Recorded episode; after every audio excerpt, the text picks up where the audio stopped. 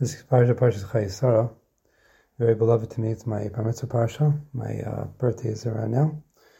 And um, just want to share with you what I think is a beautiful lesson to be learned as well. For sure, all these stories are not just stories, God forbid. They're stories which teach us lessons in life. And I think one of the most important lessons in life to be learned from this Parsha is the fact that we have now an instance where a person for the first time in Torah history is approaching God in prayer Usually we have until now Hashem approaches the person for pray, uh, to speak to him, but now he's he's sort of like interrupting God's day, so to speak, and crying out for help.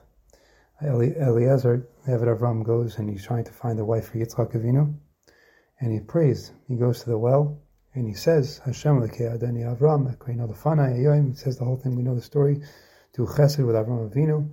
Bring me a girl that's going to offer me to, to drink and offer my camels to drink and go beyond the letter of the law and do more than chesed than what she's supposed to do. That way I know she's experienced in chesed, and she's going to be a, ma- wife to my son's master, my master's son.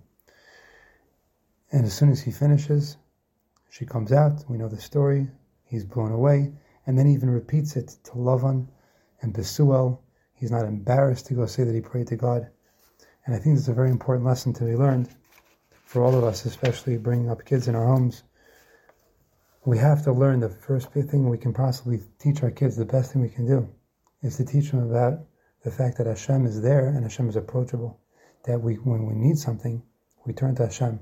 If it's something big, God forbid, like uh, somebody needs a refuah shlema, obviously, but even in a regular day life, I need, a, I want to have a good day today. I'm challenged today. I need to get a good, be on time for my appointment. I need to do well in my business to everything to turn to Hashem. When I think when kids see parents bringing Hashem into the conversation throughout their lives, it makes the kid aware of the fact that I'm not alone in this crazy world. I have whom to turn to. It gives me my security blanket. And when the attachment of the of the of a child to his parents has to fall away, because eventually, you know, you, you gotta you gotta leave your house. I mean, my mother doesn't let me still drive the train. She's too nervous, you know, her little baby. But you know, eventually you grow up and you move out of the house, you're on your own. And when you're on your own, you have to know who to turn to because mommy and daddy are not going to be there anymore. Even if they're there, how much can they help you? When you're growing up, you need to do things yourself.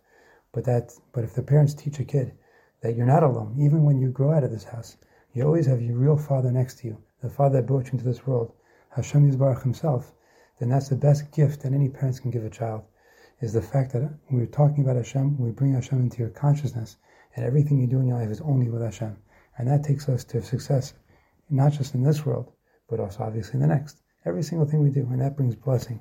When every time we talk to Kadosh Baruch Hu, it brings blessing into our life because we have to realize that Hashem is in charge of everything. It's not just my hand, it's not just my, my business acumen, it's not my ability to do this and do that. I can't do anything.